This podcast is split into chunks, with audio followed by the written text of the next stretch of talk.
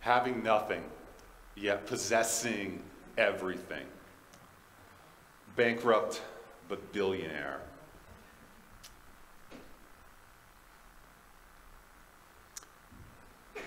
Now, I don't know, anyone know what LinkedIn is? Yeah. It's super annoying. It's the worst. But, anyways, it's like someone's looked at your profile. Like, oh, but, anyways, LinkedIn is a place to manage your professional identity.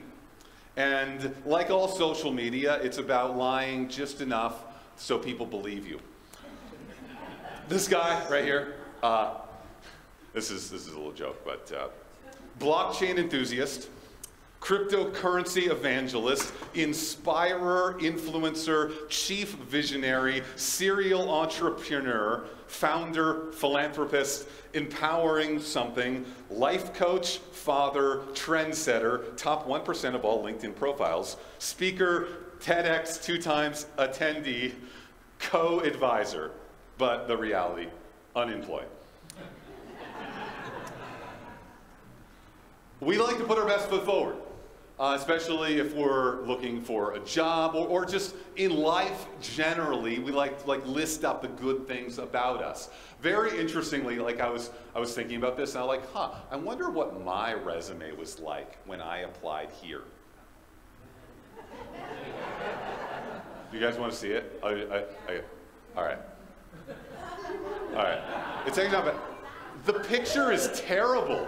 Like, like, I, I'm like, I'm like, first of all, like if I'm me, like why, like I, I cut this picture out, like my wife is right there. It would have been way better had I had my wife and kids in the picture. People would have been, oh look, like nice family man. It's like my hair is like sticking up in this picture.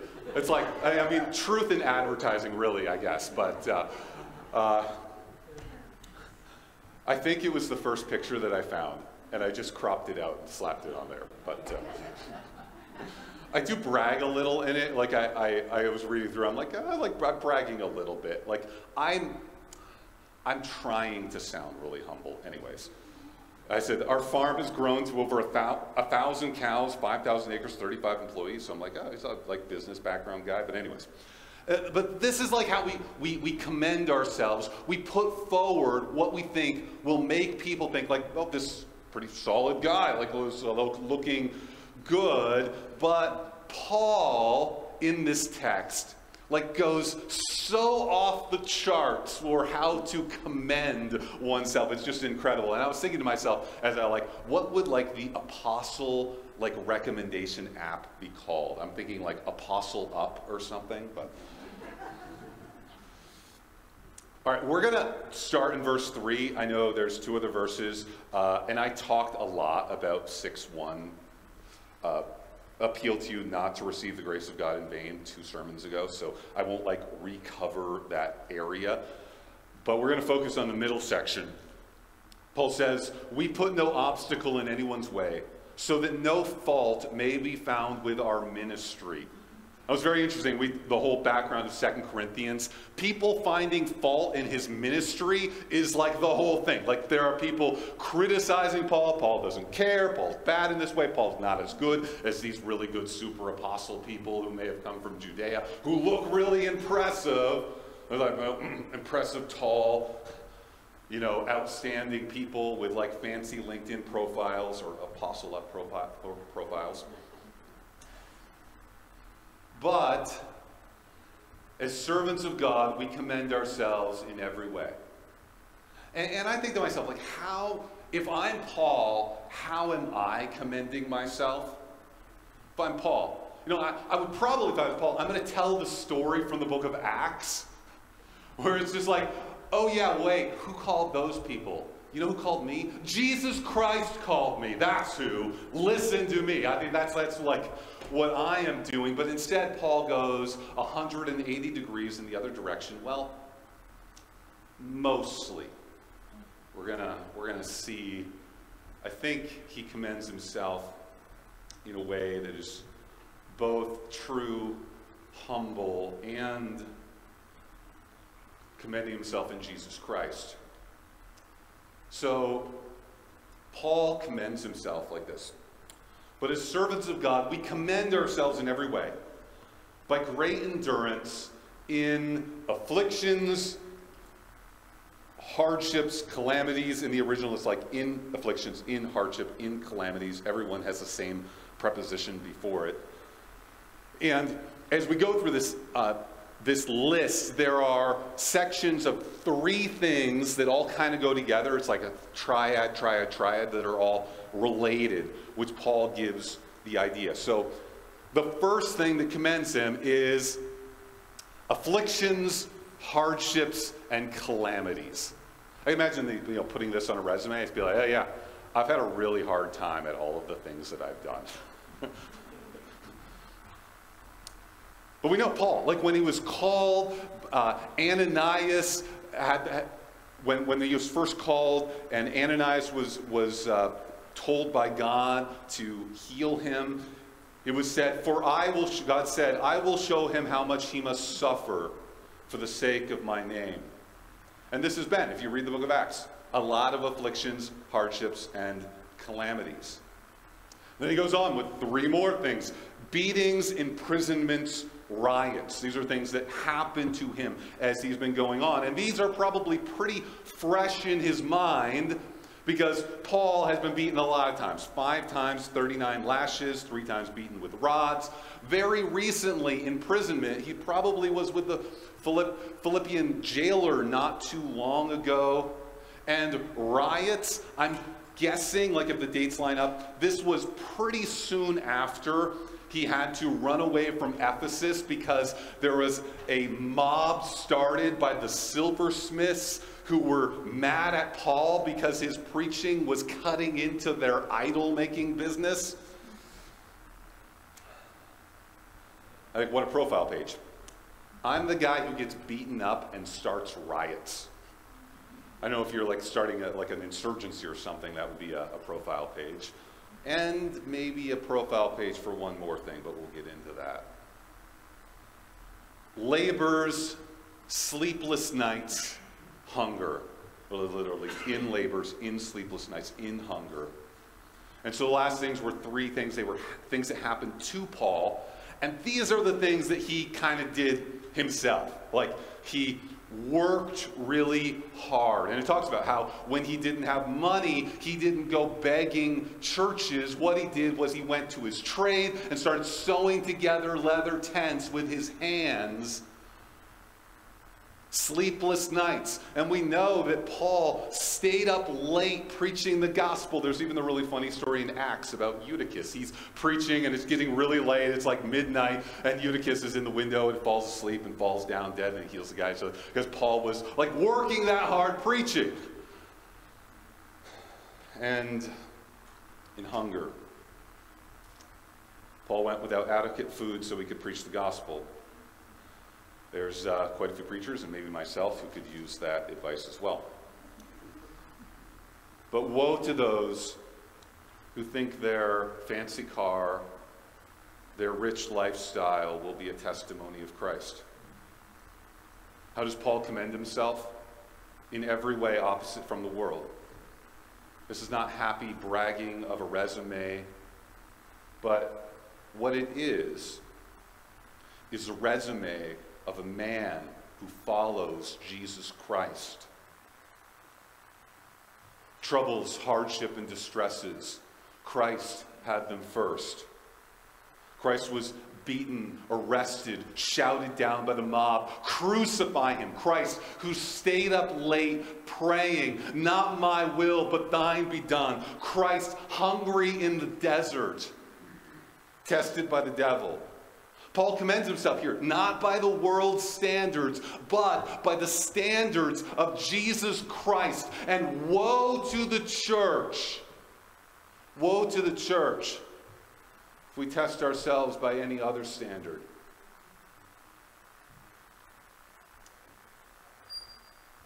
Now, Paul commends himself in all of these ways because he shows, like, this is Christ likeness. Paul's resume is Christ likeness. And we think about Christ likeness, oh, like Christ likeness just as like character traits.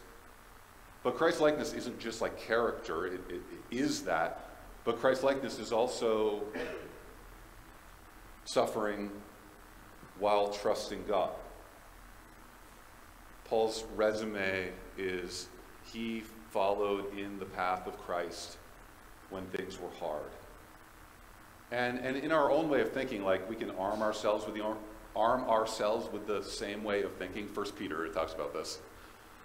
That just as Christ suffered, we can suffer too when we walk in his steps in this. And in some ways, this is the resume of a Christian testimony. Now, Paul doesn't say, like, I did this by the fact that I'm a really good person here, because it goes on and shows us the power that this is accomplished in the power of the Holy Spirit. As it goes on, another triad here, three things. Oh, no, no, this is when it switches to four. There's four things. So the next, for, the next set, it switches to like four sets of things in verse six. By purity, knowledge, patience, kindness. And, and here, like, he gets it, like, the attitude by which he's doing these things.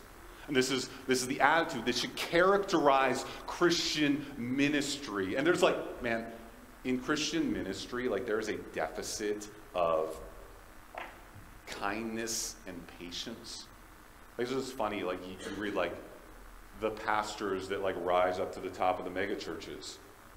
Like, patience and kindness aren't often the characteristics that you hear.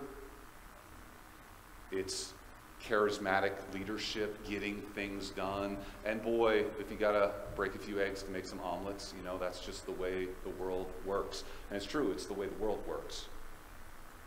But it's not the way the church is supposed to work. Church is supposed to work, and you see, like this, this list here, like what does this sound like? It sounds like, well, the fruit of the Holy Spirit. Little bit different, but it's the same idea joy, peace, patience, kindness, goodness, faithfulness, gentleness, self control.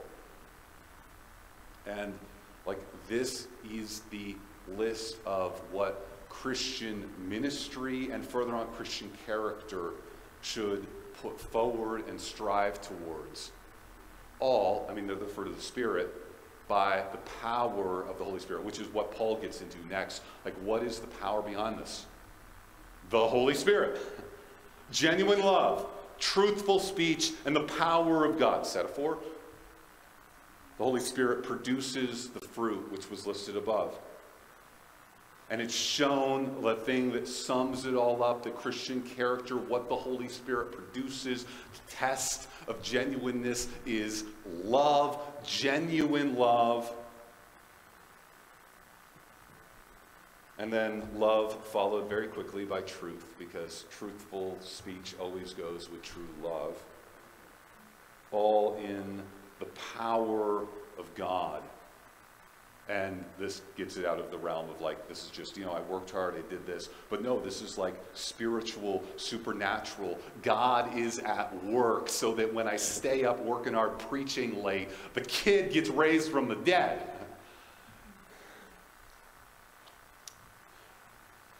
With the weapons of righteousness for the right hand and for the left. And if you're thinking here, it's like this sounds like the armor of God. You're probably right. probably wrote this before the armor of God passage, but he's already thinking about, you know, how do we go to battle the weapons of righteousness of God so that we can stand firm in the evil day against all the wiles of the enemy. And so, which is all showing that the work here that Paul is doing in beatings, imprisonments, all of that hard stuff is not a work done by his goodness, character, but by God and God's work in us, which is why the Christian life is a constant reliance on God's power to do all things well. If you to work out there, I've just got to like go work harder. No, like the thing you have to do is trust harder for God's work and God's righteousness, God's weapons to come through by prayer, by stepping out in faith, which is how like we do like the hard things. Paul's like listing all these things like this is hard work here. Like nobody wants to go through a riot. Nobody wants to get beaten up by rods.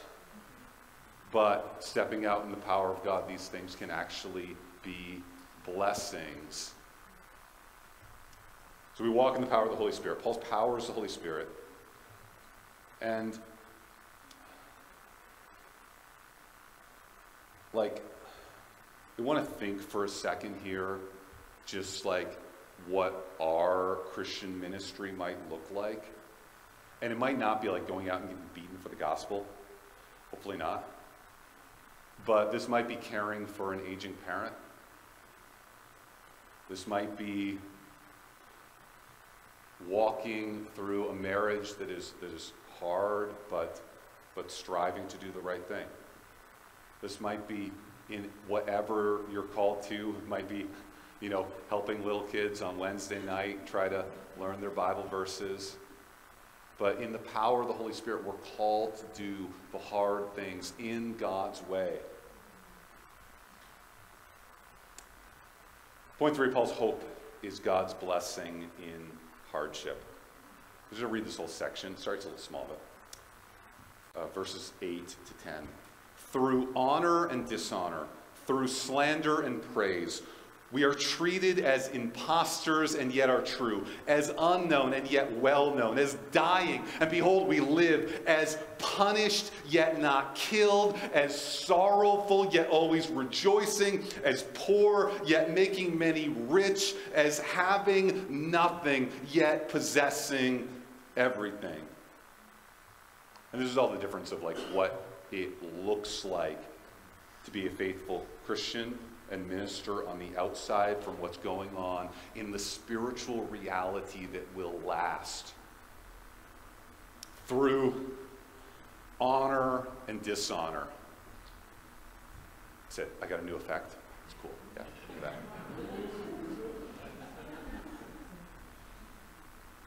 Through honor and dishonor. And if you're thinking about like honor and dishonor here, like like Paul is looking to Christ again, absolutely. Like he is looking to Christ as his leader. Christ who was exalted on the Mount of Transfiguration, but mocked on the cross. Come down and save yourself. Through slander and praise. They said he casts out demons by the prince of demons. And they praised him and said, No one taught like this man treated as impostors and yet are true. And Paul, as some people say, like he's not a real apostle, and yet he was. Jesus, like on the cross or going to the cross, they put a crown of thorns, they put a robe on him, a sign that said King of the Jews, mocked as an impostor, and yet at the same time, this was truly Jesus the King. As unknown and yet well known. Jesus had no former majesty that we should look at him, no beauty that we should desire him. And yet he was the very Son of God. As dying, behold, we live. Yes, Paul was delivered from death like Jesus Christ, who descended to the dead and on the third day was raised. As punished and yet not killed, so that even if we were to die, Jesus Christ would raise us up as sorrowful yet always rejoicing, a man of sorrows who rejoiced in the Lord. And this is like this like line sorrowful yet always rejoicing like this really like gets to the Christian life. Like if you're gonna really be the one song is like like now I'm happy all the days like like it's yeah, like, like there's a happiness all the time, like always rejoicing, but it doesn't take away like the sorrowful. You look around at the pain of this world, you look around the sin, you like you know, look up statistics on sex trafficking if you want everyone to be super depressed any day. And, and it's like the crushing weight of sin and brokenness, and even in our own lives, the remaining sin, and yet at the same time, always rejoicing because in Christ, we always have more than anything in the world, which is what it's going to get to. As poor, yet making many rich, the son of a carpenter who gives us the whole world. Blessed are the poor, for theirs is, for they shall inherit the earth. And the one who was born in a stable, was laying in a manger, the owner of everything. And this is the path to walk in life, the path of Christ, the path of Paul, where the worldly realities of pain and darkness and suffering exist alongside the bright, hot reality, the spiritual reality that no one can take away the treasure that is laid up in heaven where nothing can, nothing can take it away. It's having nothing yet possessing everything. I, I name this sort of bankrupt but billionaire because the truth is, like the richest man in the world, the day he dies, one millisecond after he has nothing.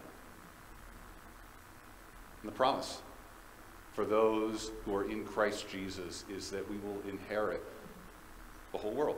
All things are yours in Christ, Paul, Paul tells us in 1 Corinthians. 1, 1 Corinthians 3, I think. And so the moment when we close our eyes in death, the moment that we pass away, everything belongs. And so, yet, having nothing. So as Paul wanders around, it's like he doesn't have any property whatsoever, and yet he knows that just beyond the veil of physicality, to the spiritual realities, he has all things it's like people work so hard for like their investments. They're like, man, I'm like, look at this. And like, oh, it went up like, it went up like a half percent yesterday. It's like, oh, whoa, it's so cool. It's like, oh no, it's down 2%. Life is terrible. And it's like, what's that? What, look at the spiritual realities of Jesus Christ, where like you could do good and lay it up where the stock market never turns down.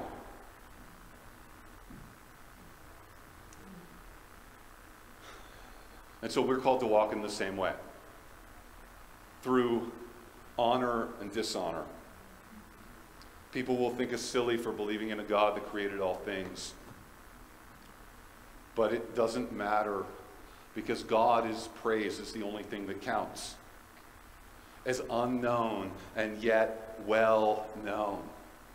And it's like thinking this is, you know, Jesus constantly says, like, you know, when you pray, don't stand on the street corner, go to the closet where God sees. And like, I know there are people out here today who are like praying by themselves, going to war against the devil, and I don't see it, other people don't see it, but God sees it. And when God sees it, that is the key thing, because to be known by God is everything. And it's even better reward when you turn away from the vain praise of man and the kind of self puffing up that you see everywhere else in the world. It should not be so among you. It's punished, yet not killed. And this is a call to bold living. Punished here is probably like being uh, like scourged. But even if we were to be killed, like nothing can separate us from the love of God in Christ Jesus. And so, if that is true, how much more to be bold in the face of like social pressure? How much more to be bold when we're pressured at work not to be as forward about Jesus as we ought to be? Because nothing can separate us from God's love. As poor and yet making many rich. And it's such a beautiful thing. Like, why, why does Paul say this? It's like just like Jesus Christ, who had nothing, who gave eternal life to the whole world. So Paul, who has nothing, gets to proclaim the gospel of Jesus Christ to show them the spiritual riches that are far beyond anything in the world. And we have the same opportunity to share the good news of Jesus Christ. It's like so much better than Bitcoin. Like Bitcoin enthusiast guy, you know, you meet them occasionally and they're just like, oh man, like uh, look at this like cryptocurrency thing. And I'm, and I'm like, I'm skeptical about believing in this thing that's going to be worth billions that is invest that is invisible. But if somebody can be that excited about some invisible, ethereal thing that like exists out there in something, like how much more can we be excited about Jesus Christ, who is the real guy who walked in the earth, is coming back, who promises all things in himself, the riches of his grace, which will never end. Those of us who may look like we have nothing yet possessing everything. Paul's resume is Christ likeness. Christian life is not like the worldly standards of putting oneself first, adding all sorts of fun things to your bio, but following the path that Christ has laid before us that Paul walked in that path, and so we can walk on the same road, counting our sufferings as blessings, knowing that these are, this is the way of Christ. This is Christ likeness. Paul's power is the Holy Spirit. So that, so that this isn't something we just like start like go do this, but we actually rest and trust in God for his power to enter into every hard situation. And Paul's hope is blessing in hardship so he can see through the pain of present realities to, to the spiritual blessings that are real and and exist and we get little glimpses of as we follow like like christian life the hardened is hardship. We get little glimpses of which are down payments for the full reality which we will receive. And so for us we must understand that hardship is christ likeness since Christ suffered in the flesh, arm yourselves with the same way of thinking. Now, it doesn't make hardship less hard. That's why it's called hardship. Like, it's not a cakewalk. But it wasn't for Christ either. And by trusting God's power, we can see at least I don't know the reason for this present suffering, but I know the one who walked through it and is with me and is interceding for me at the right hand of God, and I will trust him. Second, we rely on the power of the Holy Spirit. As I said, trust him, and that's just like trusting him and his gifts that he gives. And so the blessing of the fruit of the Spirit, the, the blessing of the spiritual power, the armor of God, which is ours in Christ Jesus to defeat the powers of the enemy, the lust of the flesh, and the world that is allied against us. And finally, we can see God's blessing in hardship and know that even the bankrupt, penniless, can be a billionaire in Christ Jesus. Let's pray. Lord God, I thank you for your faithfulness. I pray that we would look after the example of Christ as Paul looks after the example of him, that we would walk in those steps, that we would feel the great blessing and encouragement of being able to look to Christ even when it's hard, knowing you walked before us. Be with us, Lord. May we do this by the power of your Spirit and not anything less. For your glory and honor and power in Jesus' name. Amen.